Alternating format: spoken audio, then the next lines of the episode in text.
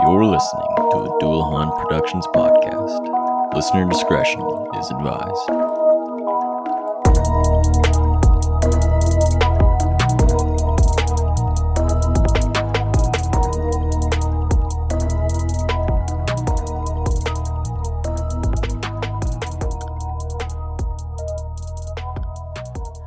Born on August 30th, 1952, in Los Angeles, California, lived one of the longest reigning serial killers. His name was Lonnie Franklin Jr. He is otherwise known as the Grim Sleeper due to his long hiatus he took. Welcome to Serial Time, a serial killer podcast. I'm your host, Hunter Strickland, and join with me is my co-host, Jason Sparks. Jason, how you doing today? I'm doing very well. How are you, Hunter? Doing pretty good. What cereal you got today? So I've been keeping on the uh, the healthy train, and uh, I actually have some Special K with me today. Special K. Wow, I'm proud of you because I'm still drink or drinking. I'm still eating cinnamon toast crunch. So Hey, nothing got- wrong with that. I know, hey man, gotta have the sugariness in it, man. It's awesome. Hey, Just- keeping us awake. Yeah, keeping us awake. Yeah, no, I get it. Lonnie Franklin Jr. was born on August 30th, 1952, in Los Angeles, California. There's not much that's known about his backstory, but one thing that is known is that when he was in his 20s, he did join the military.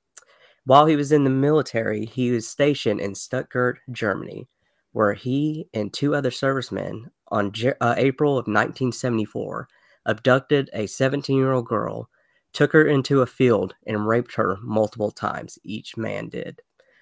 Once they t- were done with her, they took her uh, back home. While they were taking her home, the young woman had the idea to try to convince one of them that she was still interested in them and wanted to get his number.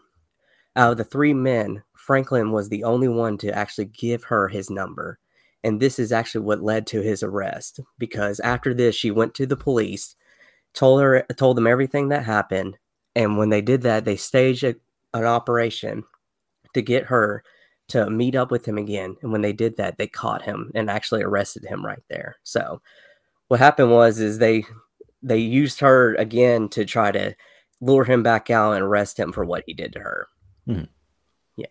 So yeah it's it's kind of a kind of a messed up thing because i mean he's over there in germany with serving for the military and everything like that and him two other servicemen who were in the ranks with him stuff kidnapped this girl and com- like basically brutalized her Right. You know, not not in the the service for serving his country, but you know, potentially to feed his disturbed means. yeah he think he probably thought that he was over in a foreign country he can probably get away with something since he's serving the military like that but he had a pretty rude awakening Hmm. so but yes he did get apprehended by the by police and he actually served some time in prison he was supposed to serve three years in prison but he ended up only he served less than a year after he was released in prison he actually was uh, dishonorably discharged in july of 1975 from the military once he got done with that he moved back to his hometown in los angeles california when he moved back to los angeles he actually did work jobs as a sanitation worker which sweet life is that cody taught me anything is that he he was a garbage man Uh, Fair enough. Fair enough. And that, so that meant that he picked up a lot of trash cans and alleyways, dumpsters, got to know the back streets of Los Angeles pretty well, picking up trash and doing odd jobs like that. And he actually worked a little bit as a garage attendant for the LAPD as well. So this got him pretty familiar with the area and kind of set up where he could potentially do some of his crimes and potentially dispose of the bodies of the women that he would eventually kill. So, You know, it's interesting that he went on to work as a garage attendant for LAPD. I Mhm. wonder if that's kind of methodical, you know, having that thought of, oh, I will be working right under their nose, or I'll become a face that is familiar to police officers, and therefore making him build up a sense of invincibility, And that- similarly to what he potentially thought he had while in the military. Exactly. That's what exactly what I thought too when I saw that. I was like, wow, he essentially um, operated underneath their noses, like kind of like being like, ha ha ha, look at me. Y'all can't find me when I'm right here. It's kind of Mhm. like his own sort of game, like kind of playing with them. Right. kind of interesting thought. So he did work for them for a while. It's not specified how long. And the creepy thing is, is he was well liked in his community, and he is actually known to work on cars in his driveway. And he is known as being very cordial, friendly with all of his neighbors.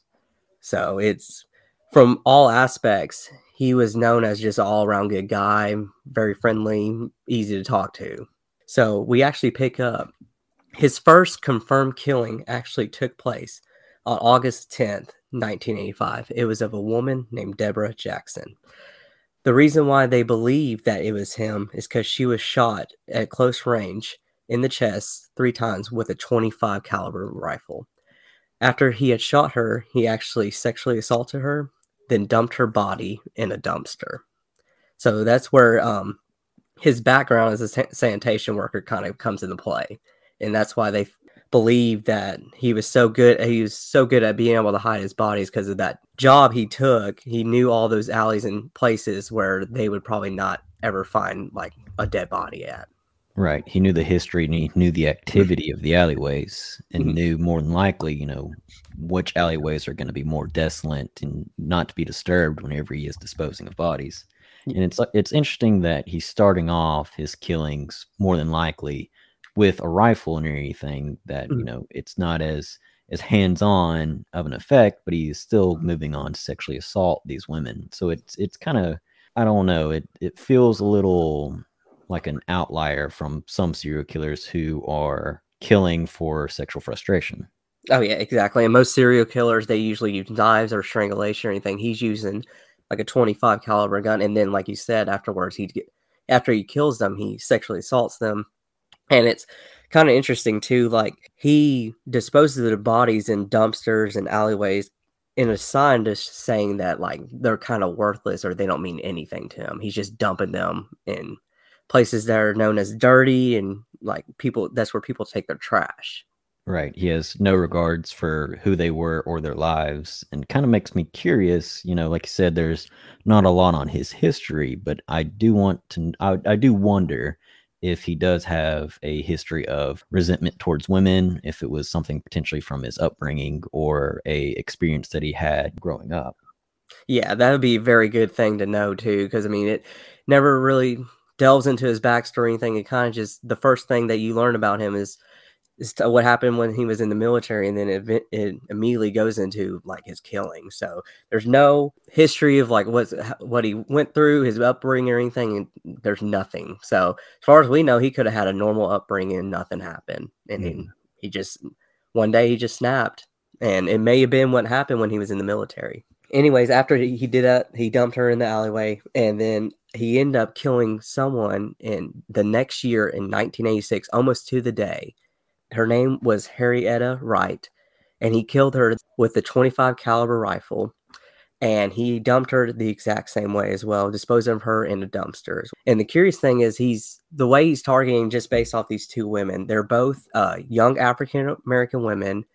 They're both believed to be sex workers, and they're both to believe to believe to lived in areas that police didn't really patrol or really care about. And it's kind of like showing that he's picking his targets specifically because he knows that one, he can do it without being detected. He knows exactly where to dispose them where no one will find them. And he believes that these are victims that no one's going to care about. It's, um, he definitely has a, a like he's definitely calculated because he knows exactly what he needs to do, where he needs to do with uh, the bodies, exactly what demographic he's going after. It so you definitely know he's calculating. He knows what he's doing. Yeah, to this point, Lonnie has already proven himself to be a organized killer. Yes, exactly. Um, and the only reason why they knew that um, he's connected to these two is because they actually used forensic firearm examination. That's how they were able to find that he that the same gun was used to kill both women. That's how they were able to link um, him to these two. So throughout the next two years, so from 1986 to 1988, he actually committed five more murders that they can confirm. All of them the same uh, demographic. They were young African American women in the Los Angeles area, specifically in the poorer regions. And he disposed of them all the same way in alleyways, dumpsters. There's even one he discarded underneath the mattress because he knew someone wouldn't look there. And again, they they didn't discover the bodies until it was too late. They were they weren't able to figure out who did it, and there was DNA on a lot of the bodies, but at that time in the uh, mid to late '80s, DNA forensics was not nearly as capable as what it is right now. He actually was about to claim his eighth victim was, which was a woman named Enietra Washington. Um, same way he uh, attacked all of his other victims, he shot her in the chest, sexually assaulted her, and he actually just disposed of her without confirming she was dead. But she actually managed to survive his attack, and she ended up going to the police with information about him, but they weren't able to find the guy that they were looking for. Right. And to kind of touch on that, since she is a, a sex worker, a lot of times in, in history's past, you don't get a lot of credence for coming forward on sexual assault, rape, and, and attackings when you know you do work in sex in sex work, which is sad to say, but mm-hmm. there's potential that law enforcement didn't give her a lot of credence at the time. Yeah, they could have possibly just chalked it up as like, oh, she's I hate to say it, like making something up. Who knows? Like this is like this is her industry she's in. Like yeah, they probably just kind of threw it on the rug and and like was we're moving on with it and like give her any credibility. Hmm. Yeah. After that happened, there's actually a uh, it's called a Black Coalition Fighting Back Serial Killers that was formed in the area. It was made up of mostly African American people who were getting tired of young African American women who were get, being murdered in their area, and they were really protesting the LAPD because they weren't doing anything to stop it. They believed that the police were too preoccupied because I don't know if you know Jason. Around this time, this is when other notorious serial killers like Richard Ramirez and a bunch of other guys uh, in that area were actually committing crimes as well. Absolutely. LA at the time was a very large hotspot for serial killers just because of the demographic of LA with being so large and the law enforcement being spread so thin, it made crime not only murder, sad to say, easy to get away with. Oh yeah, exactly. And not to mention a lot of the women, like there were young black women, young white women too, and they were all having different uh similar patterns of being murdered um, it was hard for them to figure out who did what, if they can even track it of being one serial killer multiple serial killers. They also um, talked about how during this time too is when the crack cocaine epidemic was going on too. So a lot of them they actually believe, like with his first victim, Debra Jackson, they believed that it was actually a drug deal gone wrong. That's why it took them so long to figure out that oh no, is this was the work of a serial killer. Gotcha, gotcha, and that that does make sense to to some extent. Um, I do want to ask though. So he is killing women with a 25 caliber rifle. Is mm. he shooting them while they're still standing on the street, or is he getting them in the car and then proceeding to shoot them? It it varies. Um, some of them are in the street. I know the one that survived, Enietra Washington. That one he actually did lure her into his car. The other ones, from what I've seen and researched, most of them it doesn't say, but I'm going to assume it's probably a mix of both. It's never confirmed if he does or not because all they know is that he just disposes of their bodies. Gotcha. Because yeah, that that makes mm-hmm. me curious on the uh the coroner reports where the bullets mm-hmm. actually enter the body of of his victims. You know, if mm-hmm. it is from straight from the front or if he's able to, you know, have the rifle you know, shooting them from the back. It's kind of curious uh, how he's being able to do this, and if they are within the car, are any of these women being able to fight back? Exactly. Yeah. Um, I know most of them. They say that he shoots them at least three times in the chest. That's how most of them are killed. But then again, some of them it leaves out some of those details. Most of the time, the major details they bring up is how he disposes them in dumpsters, alleyways, just kind of sh- highlighting that once he's done with them, he shows a blatant lack of disregard for their bodies and just disposes them in places that's known as trash. Right. And and the the three shots makes me kind of think that also like you said he's he's already proven himself to be very calculated. Mm-hmm. I wonder if the three shots is potentially something that, you know, he had learned through his military training that, you know, one or two may not be enough, but three more than likely. Oh, that's a good point. I never thought about that. That possibly could be why he does it because he's trying to be efficient at the same time mm. as effective and just making sure that he doesn't leave any witnesses when he's doing this. Right. Yeah, good point.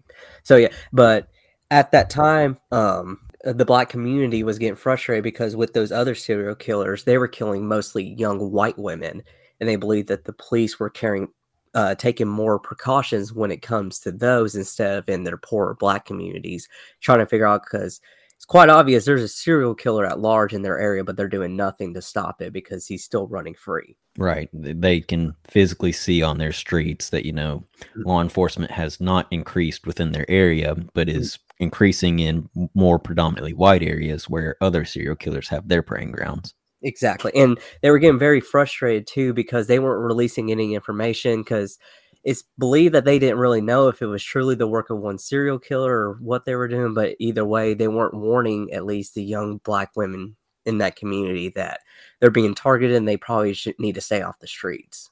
Hmm. So it's believed that after the failed murder of Enietra Washington, that Lonnie Franklin actually took his 14 year hiatus from killing. And this is why he earned his infamous nickname, the Grim Sleeper, because I think you know this, Jason, too. It's not very often you see a serial killer take 14 years off from between murders. Typically not. I mean, serial killers in the past have been known to take hiatuses, but 14 years is a definitely an outlier in the statistics of serial killers. Oh yeah, exactly. And most of the time, I think they say it's maybe two or three years they may take off, but 14 years is um, an extremely long time for someone to subvert those feelings and rage and everything that they have in order to do these things that they do. So it's pretty pretty rare and like he says an outlier that someone would ever do that. And and it's interesting that it, one, of course, that his hiatus was so long, but two, that him taking 14 years would put him in his 40s, almost 50s, whenever he begins killing again. Exactly, yeah. Because it actually shows like good segue right there. It actually says that his next killing actually happened in March of 2002, which would put him at 50 years old. When 15 year old Princess Berthomieux was found again in the alleyway, this time it was a little bit different because she was actually found with strangulation marks around her throat. So he's taking a little bit of a deviation from his typical MO of shooting them in the chest three times. And then he actually ended up striking again a year later in July of 2003 when the remains of Valerie McCorvey were found dead in a similar fashion as Princess was, with strangulation marks found on her neck. It's believed that his last victim occurred in 2007 with a woman named Janecia Peters was found shot with a 25 caliber gun and her body dumped in a dumpster. So it looks like he got back on track with what he typically does whenever he does his killings with this last one, but unbeknownst to him, this would be his last victim. So it, it's curious on that, right? Like you said, he's mm-hmm. changing up his MO with his two victims in 2002 and 2003. I'm curious, though, if it's not necessarily him doing it just to in essence change it up or if it's him trying to prove to himself that I am getting older but I am still strong enough to to overpower women you know? I wonder if it's some sort of self gratification to prove to himself that he has that ability. That's a good point. I didn't think about it that way. Uh, what I thought was I didn't know if he was trying to since he was coming back from what is believed to be him taking 14 years off if he's trying to throw them off like this is a different guy doing these things still targeting the same women, but he's trying a different way of killing them. He does it two times, doesn't because it's believed that when a killer does it a certain way, it's hard for him to deviate from that path. So it may have been, in lack of a better way, awkward for him to do it this way. And he decides to resort back to his original way of doing it. It well, it could be that, like you said, you know, it could be essentially a smoke screen that he's trying to put up for law enforcement, but also, I think potentially the reason why he went back to shooting in 2007 with a 25 caliber rifle is he was potentially reminded his invincibility. He was able to get away four more years after the killing in 2003 and still thinking they haven't caught me yet. What's going to change if I go back to my old ways? That's a good point too. I never thought about it that way. He probably thinking that I can do this again. They never caught me back then. They couldn't catch me during the time I was off. What's stopping me now? Exactly. good point. But it was actually after the murder of Janecia Peters that law enforcement was beginning to link all these victims together, the ones from the 80s to the ones taking place here in the 2000s, right here. Because as as we see, DNA uh, testing becomes a little bit more prominent, becomes a little bit more reliable, and they can use it more now to solve crimes. So, what they start doing is they get his DNA, but he's not in the system yet. So they're trying to figure out, like, okay, how can we catch this guy? So what the LAPD actually does is they actually start a task force that is charged with finding this man who is connected to all these murders, which is actually 10 at this time total that they can confirm.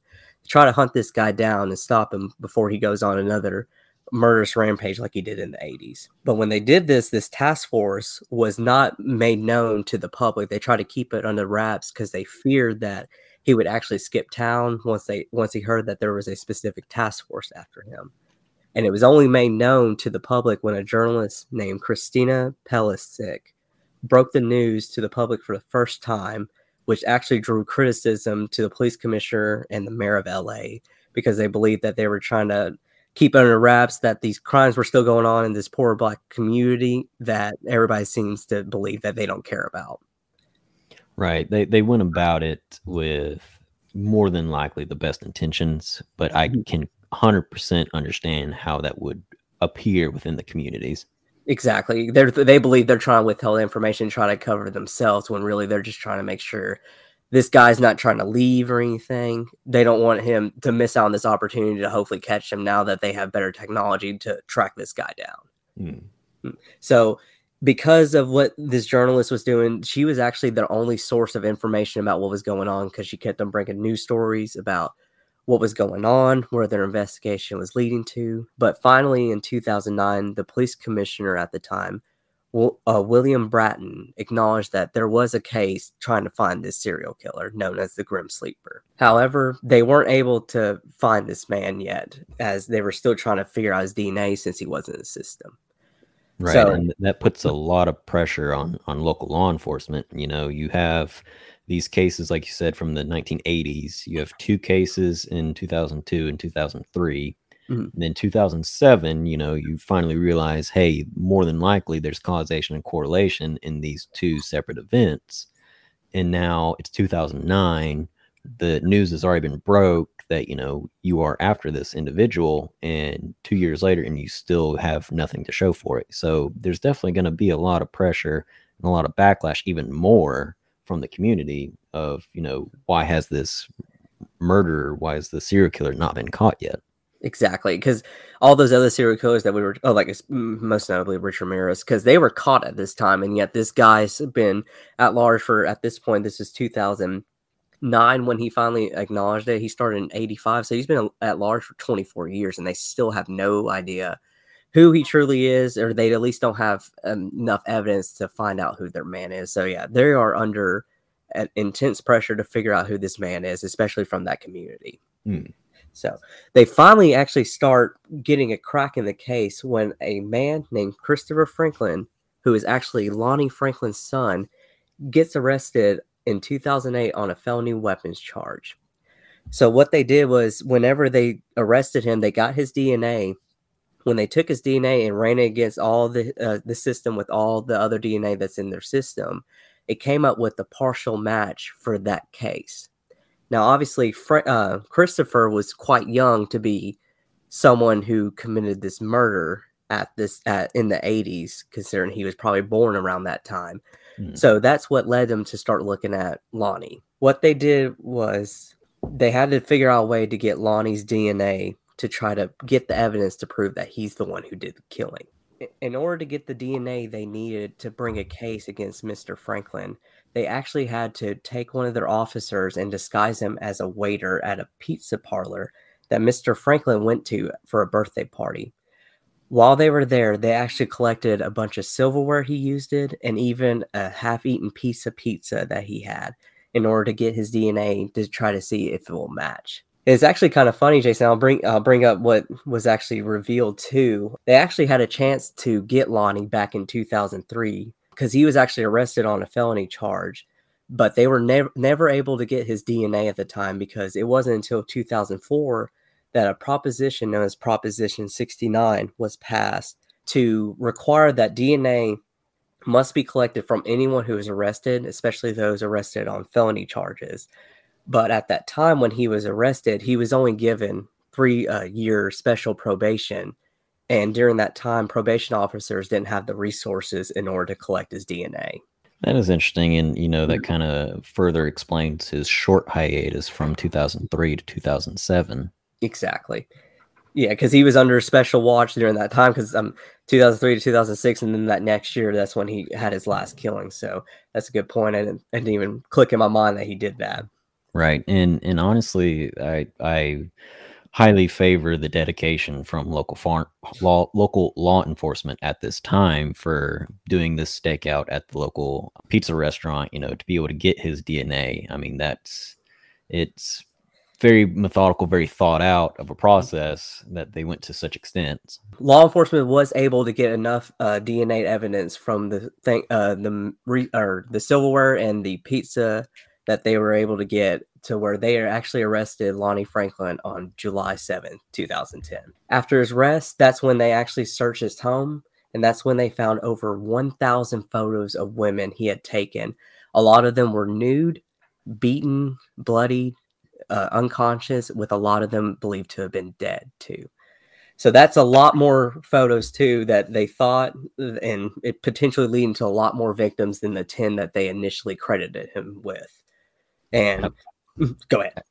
absolutely so. And I mean, the the evidence was already damning enough from the 2007 murder and the DNA match, but to go physically to his house and have, like you said, thousands of photos of mm-hmm. his murder victims. I mean, they they really have enough to put this guy in jail forever or you know mm. give him the death penalty but like you said they're able to match up some of the other unsolved murders that are essentially all cold cases now since they happened in the 80s and finally bring this individual to justice exactly and it's just kind of what i brought up earlier about with the kate what happened to him in germany those fi- those photos they took of them raping that young girl um, is what they believed is what led him to actually start doing this when he started his own murder spree or his murders during his time is what led him to taking photos after he committed these crimes and keep them as sort of like a memorabilia for what he did.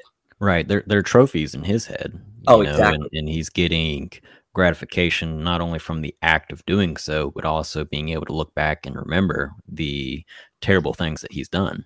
Mm-hmm. It, the lives that he's destroyed and everything is just a way for him to look back and just kind of I hate to say it like this, but give himself a pat on the back and just reminisce on it.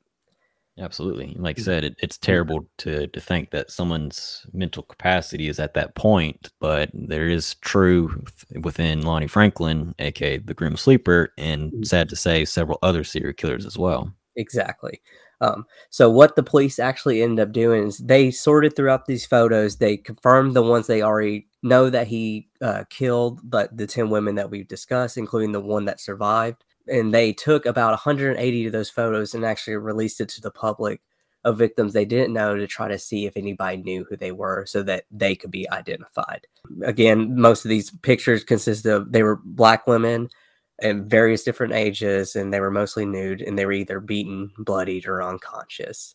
Um, and this is actually after the discovery of these photos, it made uh, law enforcement actually wonder if he actually did take a 14 year hiatus or if he was actually still killing during that time, but they just had no idea. Right. It, it's all speculation at that point. You know, who's to say that he truly was on that hiatus and he wasn't being potentially more methodical and with his murders and his killings to hide up the fact.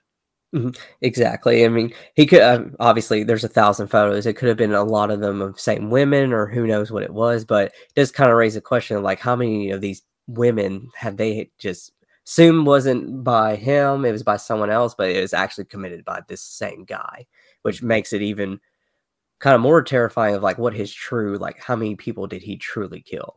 Right. And it's actually believed that a man named Thomas Steele the only male victim of his fell to his hands. He was Thomas Steele was actually the friend of one of his victims, which one it wasn't specified, but his body was actually discovered in August of 1986, and it's believed that Lonnie actually killed him because he either saw or he had very good reason to believe that Lonnie is the one who killed uh, his friend, and that's what led to his death. Right. More than likely, he Lonnie saw this individual as a loose end and felt you know the need to to put an end to him. Yeah, yeah, he's willing to deviate from his uh, norm of the younger black women to make sure that no one was about to rat him out and and his um his uh, up and coming killing spree. Right. And and typically when looking at these things, it would make you lean more into the disorganized factor, but I would honestly believe that this adds more credence to him being an organized killer because he is being, you know, even more methodical on how do I keep doing this? You know, I need to make sure that I have no loose ends, that there are no red herrings. Exactly. Yeah, he wants to make sure that he can. No one's going to interrupt him. Like you say, he he's or, that was organized. It wasn't just some random shot in the dark or anything. He wanted to make sure no one's going to interfere with him. Mm. Yeah. So that's like I said, like it's believed while they do have 10 confirmed people that he is killed that they knew for sure just by DNA, they believe that his number could be much higher. Even some estimates believe that it could be within a hundred people. Man. But instead of trying to figure out if he did kill that many people, they were willing to just be like, no, we're going to focus on these 10 individuals that we know for sure that he murdered and just charge him with that. Right. Go ahead and, you know, knock knock the nail on the head and get this man behind bars for mm-hmm. the 10 that we can undefinably, you know, confirm and we can focus on the rest later. Exactly. So now that they have arrested Lonnie, they decide to go ahead and charge him with those 10 murders, including the attempted murder of Enietra Washington. Though they arrested him in July of 2010, his trial actually did not begin until February 16th of 2016 because there were multiple delays that happened and also I forgot how they actually said it was, but they were both sides of law were trying to get all the information and evidence they need to present their cases to the court. Um, Mm. Getting started February 16th, 2016, and it lasts until May 2nd, 2016, with those closing arguments. So it was only a three month trial, wasn't very long uh, trial, with deliberation actually beginning May 4th, and it went till May 5th. On May 5th, 2016, the jury found Lonnie Franklin Jr. guilty of all charges. He was sentenced to death on August 10th, 2016. Uh, 31 years to the day he killed his first believed victim, Debra Jackson. However, on March 28th, 2020, Lonnie Franklin was found dead in his cell. It's not been confirmed yet how he died, but and they did an autopsy and they never have released exactly how he died. I don't know, Jason, what do you think about that? Yeah, it's it's interesting that even at this point being 6 years later that the autopsy still not came out on if it was natural causes, suicide or if he was murdered. Um it's it's brings more questions into the fact. I mean, it's was 6 it's taking more than 6 years for the autopsy and it took My- 6 my years bad. for his trial. Let, let me jump in real quick. I messed up. He was died on March 28th, 2020. Oh, okay. That was my fault. It No, March, 20 March 28th, 2020 is actually when he died.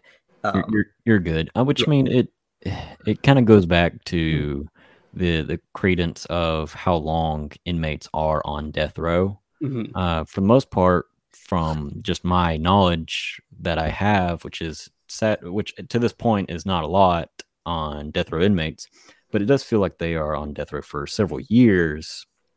And him, you know, being found dead in 2020, it's still two years later, still not Mhm. having the autopsy is raises concern in in my eyes of maybe it was uh, potentially another crime that was committed within the, the prison system or something else. Yeah, exactly. And it's actually believed, I think, I can't remember the exact number at that time, because whenever he was convicted, death sentences had been ex- expelled from the California ju- uh, judicial system for a while, but then they got reinstated at a certain time. I think there were 700, around 780 people on death row before he got convicted. So essentially what happens is, is he gets put at the very bottom of that list. So it, that's why it could take years before he ever ever gets taken to however they do whatever they do in that state for his death sentence. So that could explain why it took so long. But it, like you said, though, he was in that jail, uh, the uh, jail system. Who knows what truly happened? Because it actually says that he suffered no head trauma, and that was not a cause of death. So they still haven't even released how um, he died. Right. And since that is specifically called out, you know, that does make you lean towards the fact of potentially he was murdered.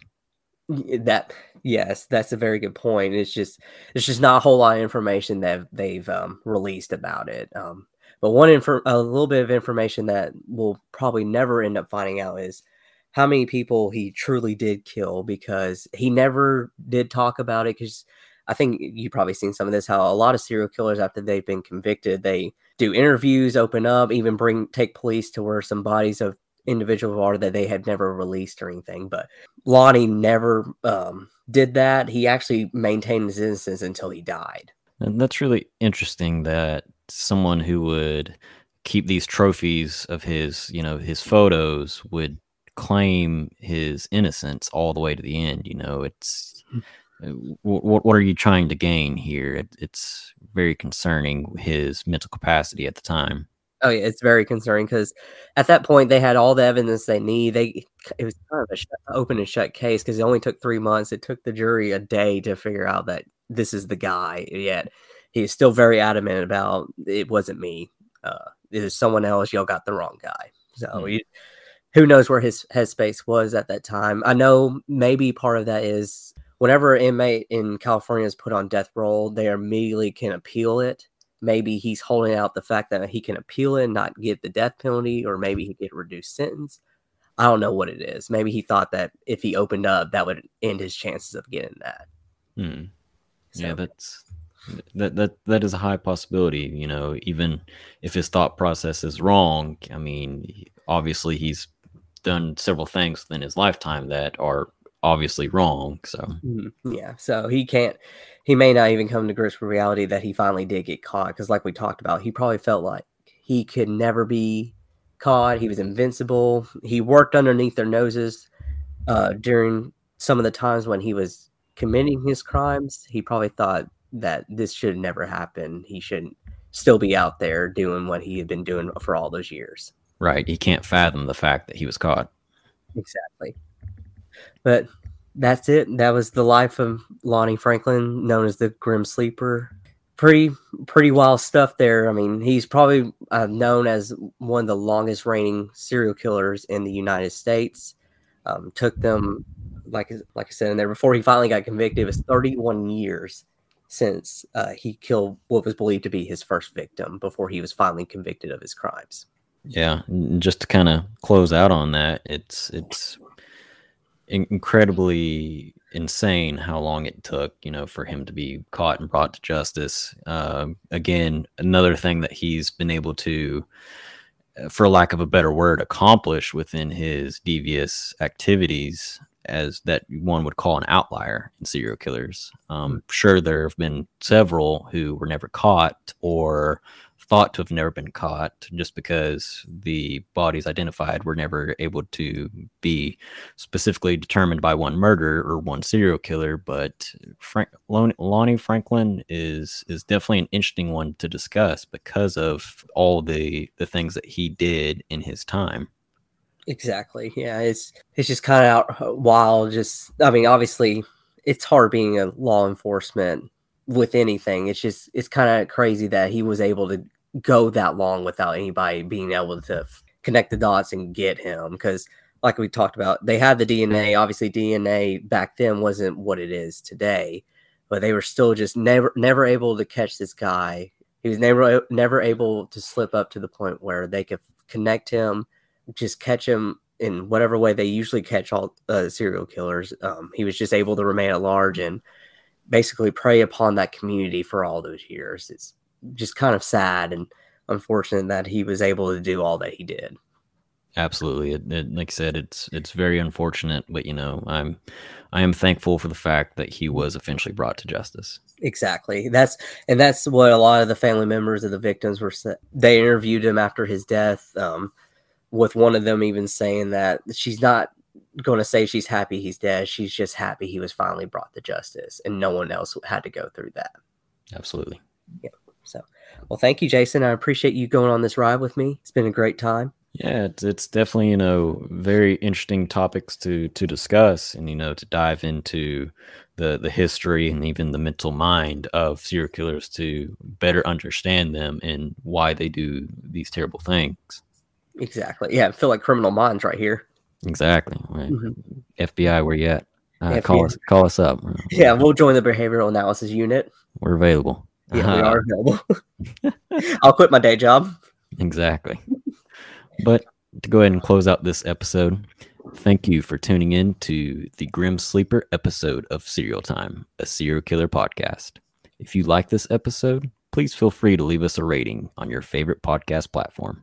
As a disclaimer, no serial was harmed in the making of this episode, and we hope to see you next time.